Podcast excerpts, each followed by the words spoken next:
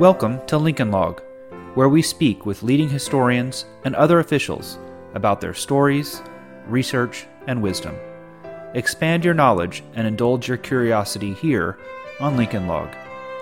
This podcast is produced by the Abraham Lincoln Association, aiding and promoting Abraham Lincoln's life and legacy. Founded in 1908, the ALA remains the nation's oldest and largest Lincoln organization. Learn more at abrahamlincolnassociation.org. Greetings. I am your host, Joshua Claybourn, and I am pleased to welcome Elizabeth Mitchell to our Lincoln Log podcast. Elizabeth's newest book, Lincoln's Lie A True Civil War Caper Through Fake News, Wall Street, and the White House, is officially released on October 6th this year, 2020. Her other books include Liberty's Torch, The Great Adventure to Build the Statue of Liberty, Three Strides Before the Wire, The Dark and Beautiful World of Horse Racing, and W, Revenge of the Bush Dynasty. Her best selling e single, The Fearless Mrs. Goodwin, tells the tale of the first female detective in U.S. history. Previously, Mitchell served as executive director of George Magazine. She joins us from her home in Brooklyn, New York. Elizabeth, thank you for joining the podcast. Thank you so much for having me. Uh, now, your new book, Lincoln's Lie, really focuses on and uses a mysterious 1864 newspaper article to reveal how Lincoln manipulated the media during the Civil War. And specifically, two newspapers published a call, allegedly authored by President Lincoln, according to some, for the uh, immediate conscription of 400,000 more Union soldiers. When Lincoln sent troops to seize the newspaper presses and arrest the editors, it became clear that the proclamation was a lie. What drew you to, in, to this incident enough to write a new book about it? Well, um, like many of the stories that I've pursued, you know, both book form and then also uh, for articles, they often come out of other research. And so in this case, uh, I had been working on my Liberty's Torch uh, book. And in that research, uh, I found that the main fundraising for the uh, pedestal of the statue in the United States came from Joseph Pulitzer using his newspaper, The World, to uh, to bring it to life. And and basically, he had bought the newspaper at a cut rate, uh, you know, price, and then he was both trying to sort of brand it as the newspaper of the little man against the tycoons, and he was also trying to build subscriptions and uh, readership. And so. Mm. It said that he bought that paper at such a, a, low price because of the fact that it had been so um, shamed by having run this false proclamation and then, you know, I looked more into that and found that this was this moment where Abraham Lincoln uh, had ordered the newspapers to be shut down uh, by military force. He had arrested the newspaper editors. And, you know, I, I was looking at this well before we got into this kind of uh, crisis of the presidency and the press um, and was fascinated by the story and decided that I would pursue it more. Uh, and it could, you know, definitely there was enough there to be a book. And then it just kept getting more intriguing the further I went. So basically, I mean, it's possible that, um, uh, according to some, and maybe, and that that Lincoln was okay with and actually did leak this to the to, the, to the newspaper and that's sort of the interesting twist i guess on all of this is that well fair? yeah i i think actually he i don't think he uh, intended it to get to the press when it did um, you know it it right. turned out that uh, you know everyone was sort of saying well this was a complete lie a complete fabrication it was done to damage abraham lincoln but uh, as as the days ticked right. forward it turned out that actually uh, it was based on reality. And so it was probably a leak from within the White House. Right. So journalist Joe Howard soon confessed to planning that story um, as part of a stock and gold market manipulation scheme. But he later claimed it was only a practical joke. Just so we understand the dynamics here, how mm-hmm. would that kind of story financially benefit Howard and what's in it for him? Well, I was I was really interested to find that uh, in researching this particular period, uh, there was a lot of corruption going on in terms of stories coming from the Civil War front uh, to DC, often to you know either Capitol Hill or sometimes even the White House, and then uh, going up to Wall Street to to put bids on stocks, but even more to put uh, to make gold purchases uh, on on Wall Street. And so people were using positive news, you know, and negative news from the front uh, to basically make a killing. Mm-hmm. and so uh, the the benefit for um, Joseph Howard, if if indeed you know he was trying to make this uh, financial gain, was there had been some positive news about what was going on at the mm-hmm. front right before this, and so uh, in that time, gold, which was kind of the thing that people would all invest in when when uh, when things looked dire, because you know if uh, there, it was the difference between basically having your money in the greenback, the federal currency, which only would have value if the federal government held together, um, or gold, which was going to be, you know, it had it had lasted through, you know, the ages as being something extremely valuable. It was still valuable uh, overseas, and so if you put your money in gold at uh, news of a crisis for the union, you were you were likely to, you know, to see a profit. So Joseph Howard leaking a bad story, essentially. This, you know, this was a dire thing that mm-hmm. Abraham Lincoln, he was not only saying that he needed more troops, but the reason he needed troops was because we were at the brink of, you know, losing the Civil War. And so uh, that bad news would make gold skyrocket. So if Howard had bought right before uh, that he leaked this, uh, then he would stand to make a mint.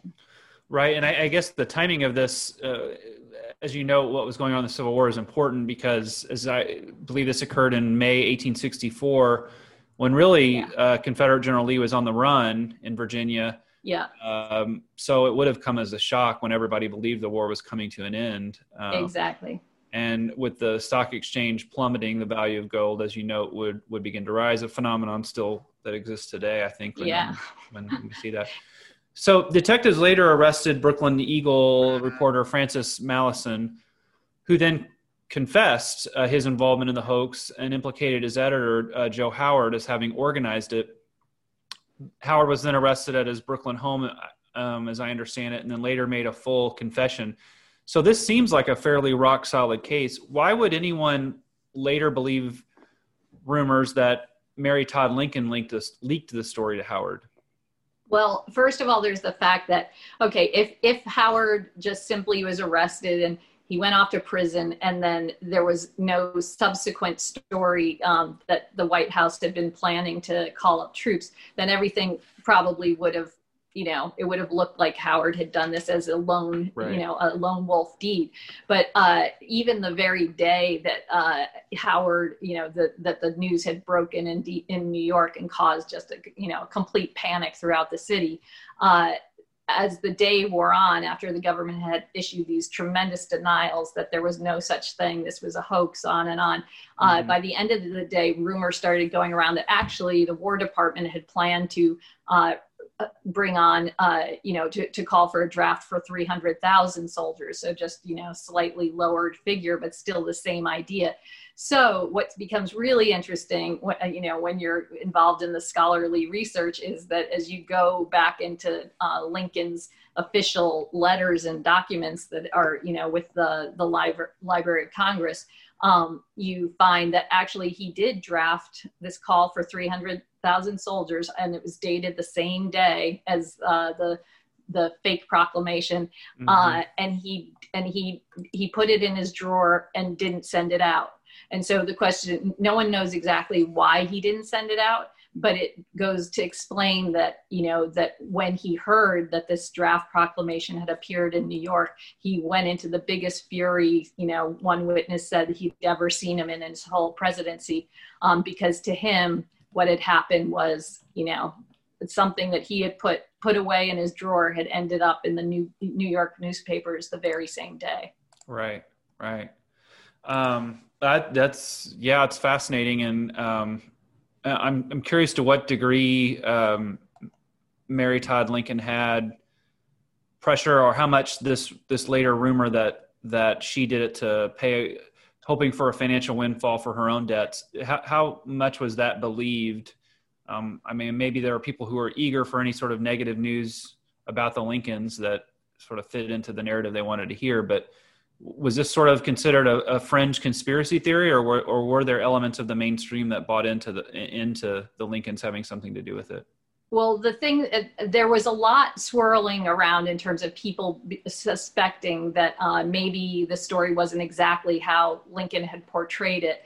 Um, for example, one of the amazing uh, documents that I was able to use for this uh, research was mm-hmm. uh, the series of letters between Will Prime and his wife Mary Prime. Now, Will Prime was the editor of one of the newspapers that got shut down, and the you know it's one of those flukes and benefits of uh, of what happened in history that Mary Prime happened to choose that time to go to Hartford, Connecticut, to visit with her family, and so there's these letters back and forth mm-hmm. between them, um, even multiple ones in a single day that give you a kind of tick tock of mm-hmm. of what their feelings were and their uh, suspicions. Um, so she actually early on said, It's not what it seems. I don't believe that Joseph Howard is the sole culprit.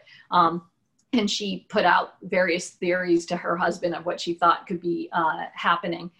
And I think that the, uh, you know, it, it wasn't, no one, no one at the time really linked Mary Todd Lincoln directly publicly about this. It was more of a kind of forensic examination that I conducted after the fact because mm. I started coming across very, very small mentions of this possibility that, you know, this was a leak um, from from the White House. And then there's a letter from uh, a congressman, uh, Sunset Cox, where he has written to Manton Marble, the other editor who's arrested, and he says, uh, this this is based on fact and in fact you know and it it likely is from mary todd lincoln. So then you have to go back and look at her uh, past uh, moments where she had leaked information to the press um, I, there was a, a, big case that had come up a couple of years before where someone had leaked uh, President Lincoln's State of the Union address, a piece of it,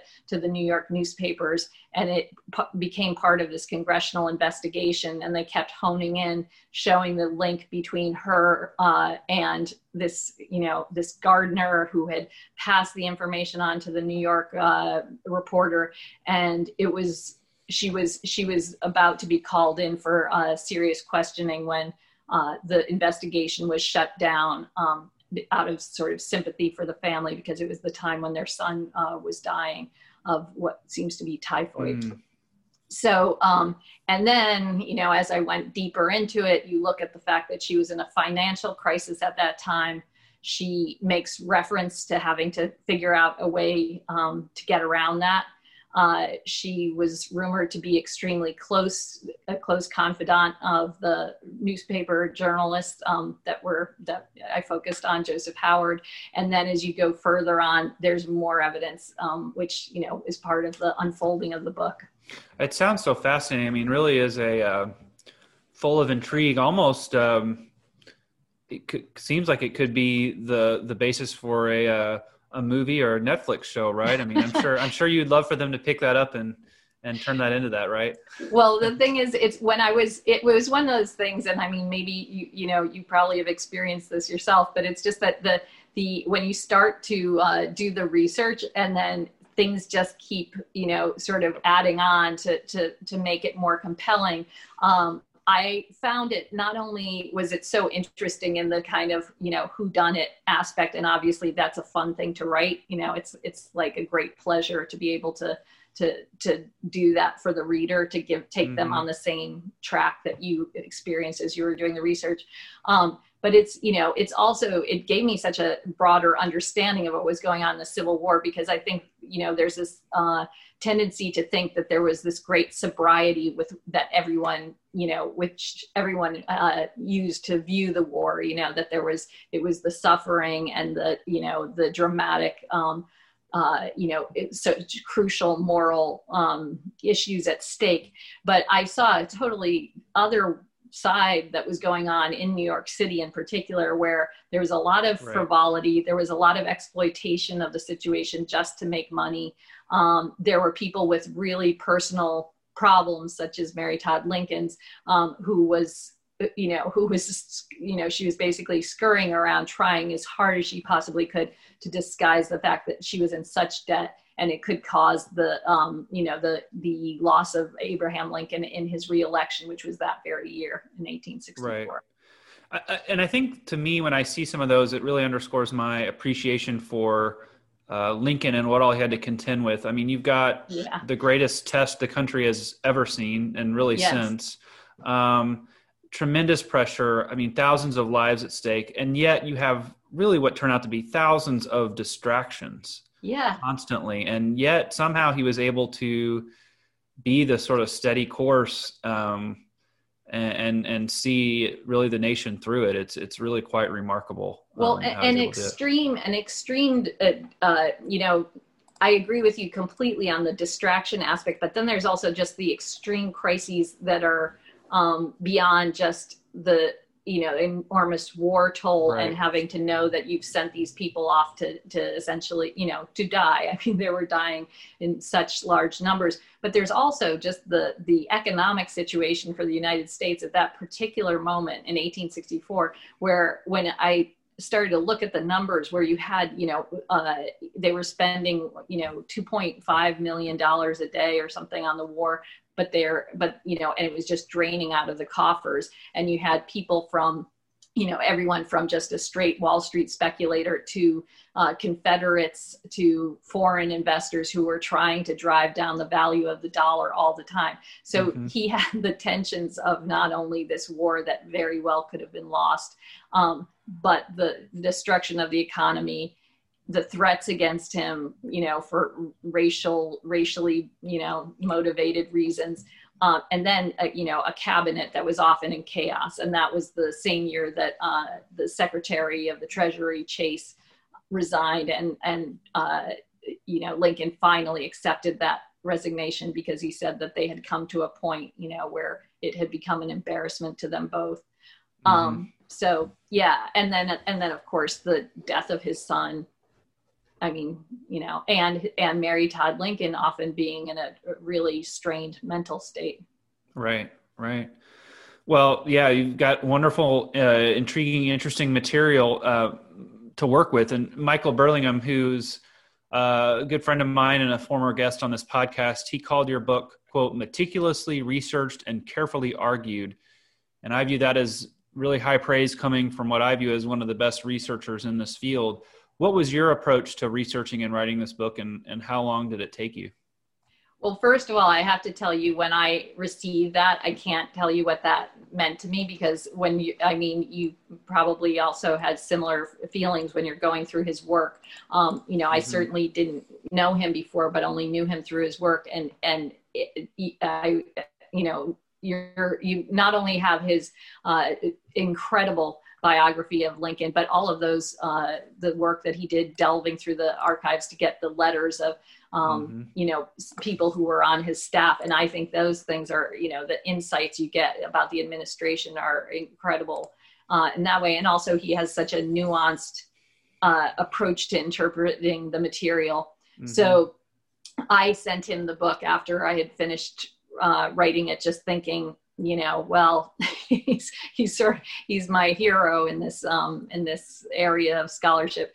And so when he sent that back, I was really thrilled. And also the other part that I liked about it was that he he seemed very engaged in the actual story, so that he he provided me another piece of material that um, could be helpful, you know, in expanding uh, the the reporting even further so uh, so yeah so many much of my research began with the the great people out there who are doing lincoln research so mm-hmm. you know it was uh, him uh, you know and then david herbert donald's work um, and uh, and then you know harold holzer and you mm-hmm. know uh, uh, mark epstein and david mark epstein and the you know, and on and on. But the but the other thing is that I, as a reporter, I have been so excited about the fact that all of these newspapers are coming online, and not just through the Library of Congress, but other um, different digital archives.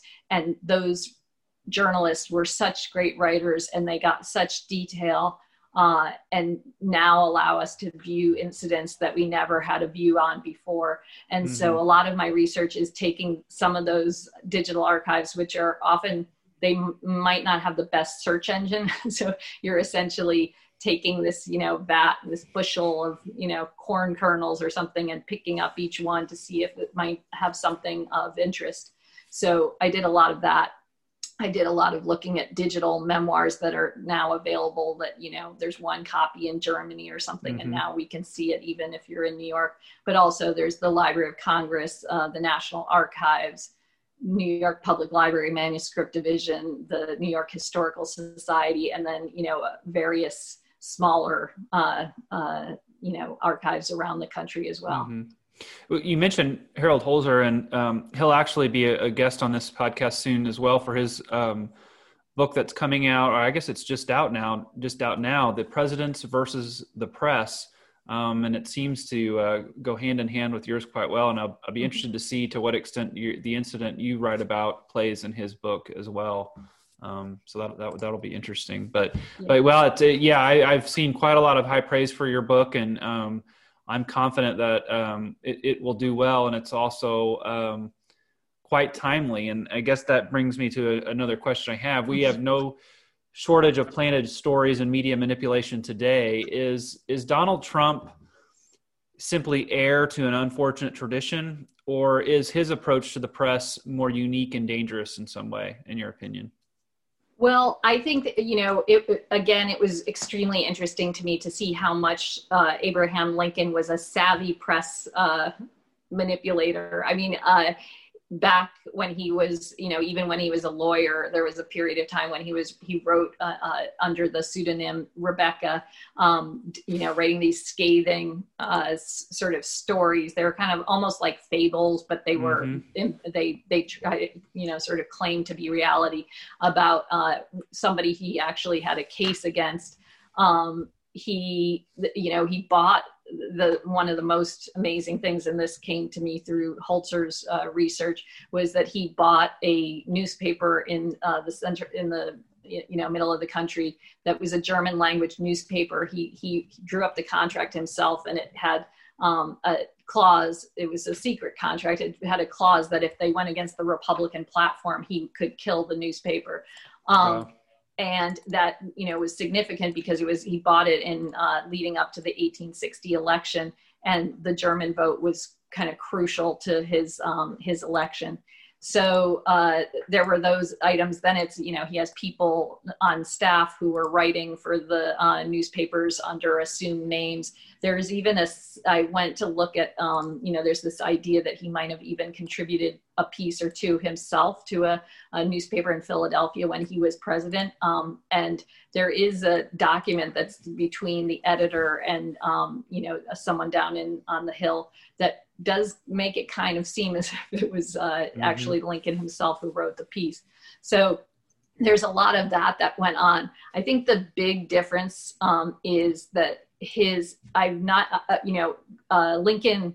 I admire Lincoln so you know tremendously. He wasn't a perfect person though either, um, but he was never an egotist as far as I could tell. I didn't come mm. across that particular strain in his personality.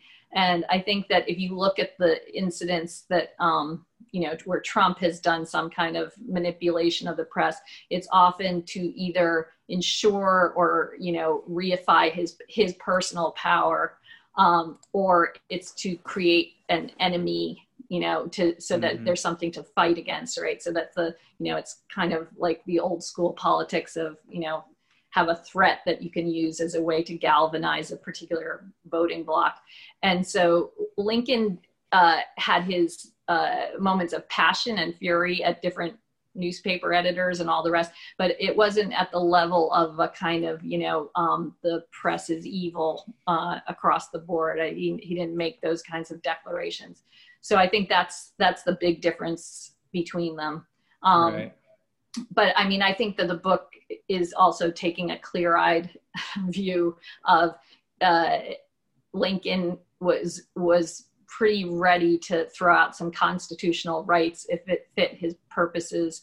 Um, I mean, his purposes were more uh, serious and profound um, than anything than what we're facing now. But I think that this the story, the book also is trying to say you know the constitution and the the you know the bulwark of the country is the job of every citizen to fight to protect you know you don't you you can't just hope that your leader is going to be you know a saint throughout the course of their presidency right. it's it's really you know it came down in this case to to lawyers and you know an attorney general and you know newspaper reporters and some citizens on the street to rise up and say you know enough's enough. You have to actually protect freedom of speech. Right. You make reference to the um, pseudonyms that lincoln wrote under and there is as, as i'm sure as you know a, a always a huge push among lincoln historians to identify everything that lincoln ever wrote and that yeah.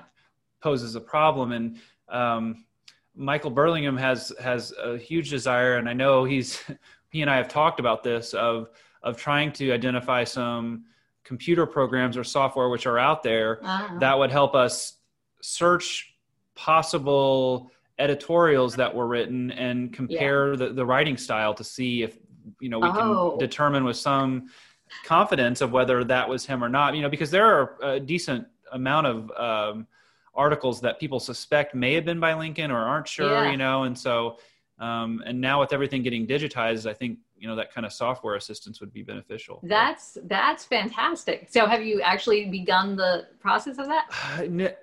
Uh, no, I, I think I think I think Michael in particular has been he, he, and I talked about possible software programs, and so so we haven't really went down that path in depth, but. Um, yeah I, I, think I think that could be an interesting uh, in scholarly endeavor and would Absolutely. certainly help out the scholarship a lot. You know, oh, it would be incredible. I mean, do you remember when um, Primary Colors that novel came oh, out? Oh yes, absolutely. And that's how they figured out that it was, uh, it oh, was a yeah, time because they were comparing those particular words. I mean, the Rebecca thing's interesting because some people say, oh, it was all Mary Todd Lincoln, you know, right. and so then I did a couple of you know ways of checking the thing and it seems as if while she probably wrote those later pieces the poem and all that mm-hmm. the that first piece is very likely him just partly because the the feelings about the banking system are so extreme and are so connected mm-hmm. to his um views and not hers you know it's yeah. like that it on that level there i was looking at the language on that and it definitely seemed as if uh it had to have been lincoln himself who wrote that yeah so, what kind of lessons can we draw uh, today from the 1864 press incident that really takes a mm-hmm. central role in your book? Is there any lessons we can draw from it? Uh, yeah, I mean, I think there are a lot of them actually. I mean, one is the one I already cited, which I think that the idea right. that heroes have to come from all over and we can't get complacent that just because we don't have, you know, the title of representative or senator or president, um, you know, it doesn't mean that we're, we, we have no power to actually make sure we hold the Constitution uh, you know the norms intact. So there's that one. The other thing that was interesting to me is that there was a lot of fake news back then. Um, there were you know i mean some of them were extreme forms of fake news where you know they were uh, they were i mean the moon hoax was before this but that was probably the most extreme where they pretended that there was life on the moon with animals scampering around and for six days. You know a newspaper put out stories about that and everyone bought into it. Um, uh, there were, and then there were smaller things so that in fact many um, you know reports from the front would say at the top of it this is important if true you know so they were open to the idea that maybe not everything they were getting were, was exactly mm-hmm. factual but the thing to learn from it was that the public didn't seem to be completely horrified or distraught about this. They just understood that with so many newspapers, just as we have so many news sources now online and everything else, that they were responsible for sifting the information, you know, that they had to look at other outlets to see if the things matched up and they needed to look at you know at that time there were anonymous reporters just as a sort of norm like you the newspaper was the voice not a particular reporter uh, mm-hmm. for the most part but they did try to tr- match up, you know, the the the reliability of particular uh, columnists when they were named or newspapers in general. And so that's our job now too. And, and the other thing was that you know when things when news was extreme there was a high likelihood that that was not correct you know i mean right. similar to to now i mean when you when you get a I mean, my policy, just as a journalist and a former editor and all those other things, is when I read a story and it strikes me as horrifically um, upsetting, I definitely double check it in def- you know in different ways mm-hmm. to make sure that you know it actually is uh, true. The the we do have a fair uh, barometer for what is human nature, and I think right. that um, if we put that in place, uh, we'll do better. But the, you know, and the other thing is to follow the money. I mean, there was the in the those days, people were putting out stories to manipulate the stock market, and I think mm-hmm. we need mm-hmm. to look at who profits from one story or another um, to understand its source and and it, its veracity. You're such a highly successful author and journalist in a lot of different fields. I mean, you don't focus on one area in particular, but You've mentioned uh, your admiration for Lincoln and possibly delving into this uh, caused that to grow. Do you see any other Lincoln works or Lincoln books in your future? Well, um, I uh, I was talking to a friend of mine, Ted Widmer, who just wrote this amazing Lincoln book about the his journey to the White House, um, the 13 days. Uh, and we were saying how you know when you're outside of the world of Lincoln Scout research, you think, wow, it's amazing that people dedicated their entire careers to this one topic, and now we have the we have it too. right. So that we were talking about how there were all these things that cropped up in the research that you're just actually, you know, itching to get back in to try to uh, learn more about. And so I do think there are a few things that I would like to pursue. I mean, there's even a few things that Joseph Howard makes um, allusion to in some of his uh, later columns in his career. And while he often was a uh, you know a confabulist, he was he was not um, you couldn't trust many of the things that he said. There were other items that you know where he because of his sourcing he mm-hmm. actually uh, you know knew something. So there was so there's a few intriguing elements there. The other thing I and I don't know if you've found this too, but the other thing I find really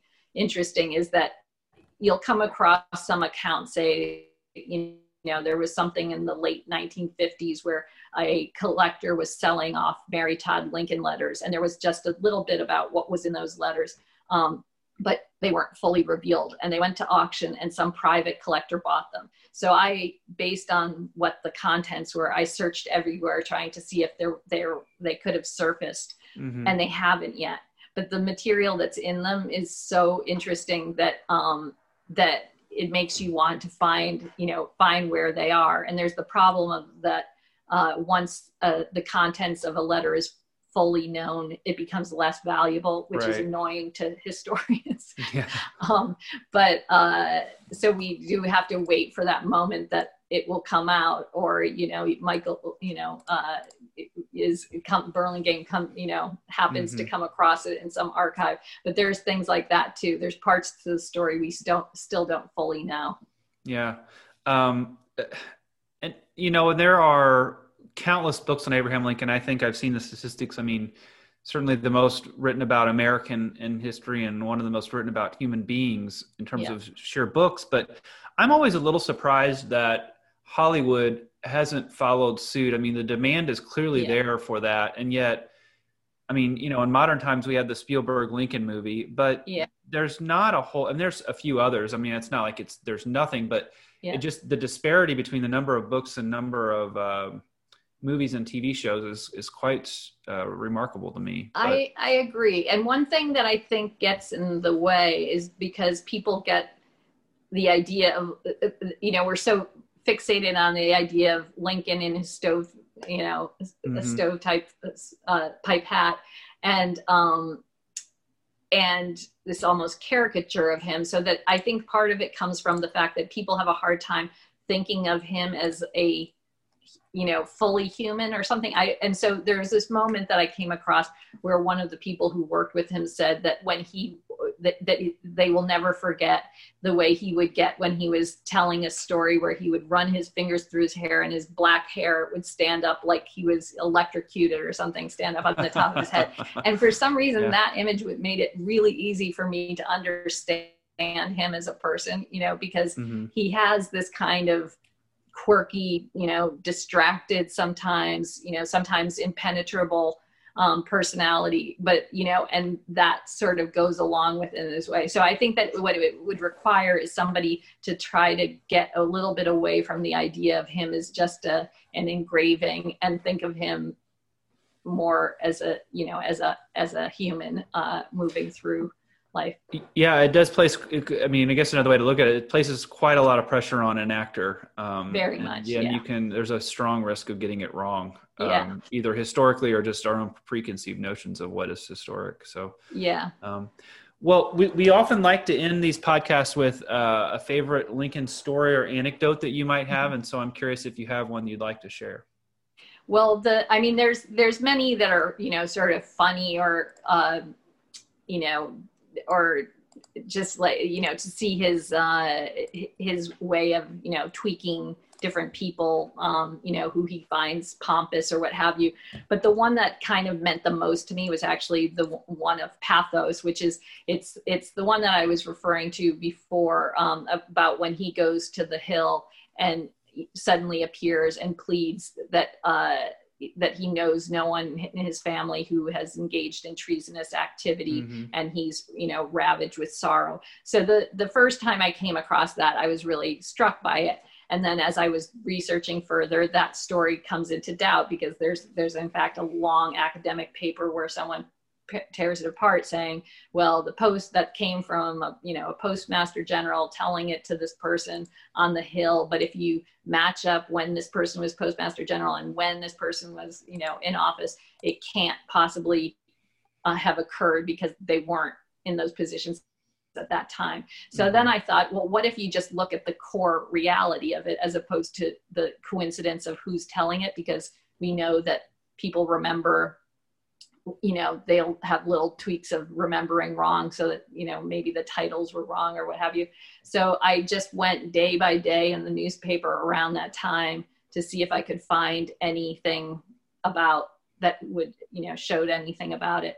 And in fact there's this moment where uh, you know one other critique they had of it was that you know he it happened in the morning and he was there were never sessions in the morning but then in the newspaper, it says on, I think it was February 14th, um, Abraham, you know, the president arrived for a morning session uh, with a group that was investigating this very issue and gave definitive um, statements about the fact that his family wasn't involved.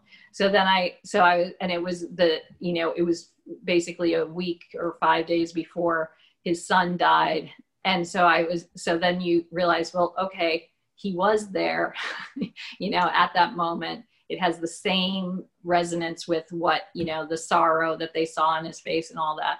And so that sort of thing is just kind of deeply moving to me. The idea you know that mm-hmm. to imagine this man who had all of those crises bearing down on, on him at the same time showing up there to uh, to testify to try to protect his wife, who was well aware had, you know, problem, emotional problems. Right, right. Well, Elizabeth, I can't thank you enough for uh, joining us on the Lincoln Log podcast. So, as a reminder for our listeners, your new book is Lincoln's Lie A True Civil War Caper Through Fake News, Wall Street, and the White House from Counterpoint Press. And it's officially released October 6th. Uh, depending on when this uh, podcast airs, if it's maybe a just a day or two before or slightly before then. At any rate, you can pre-order it, but certainly by October 6th, uh, go to your favorite local bookstore or online uh, dealer and, and order it. I have no doubt it'll it, it will be um, engaging and interesting. Certainly, you're a phenomenal storyteller, and this uh, has plenty of material to work with. So we appreciate you delving into it and adding to the uh, Lincoln the the large body of Lincoln material even more. well, thank you very much. It's been such a pleasure. Thank you. Thank you for listening to Lincoln Log. You can subscribe to the podcast in iTunes, Spotify, or your favorite podcast app. And if you like this podcast, please consider rating it on iTunes and leaving a review. This helps other people find the show.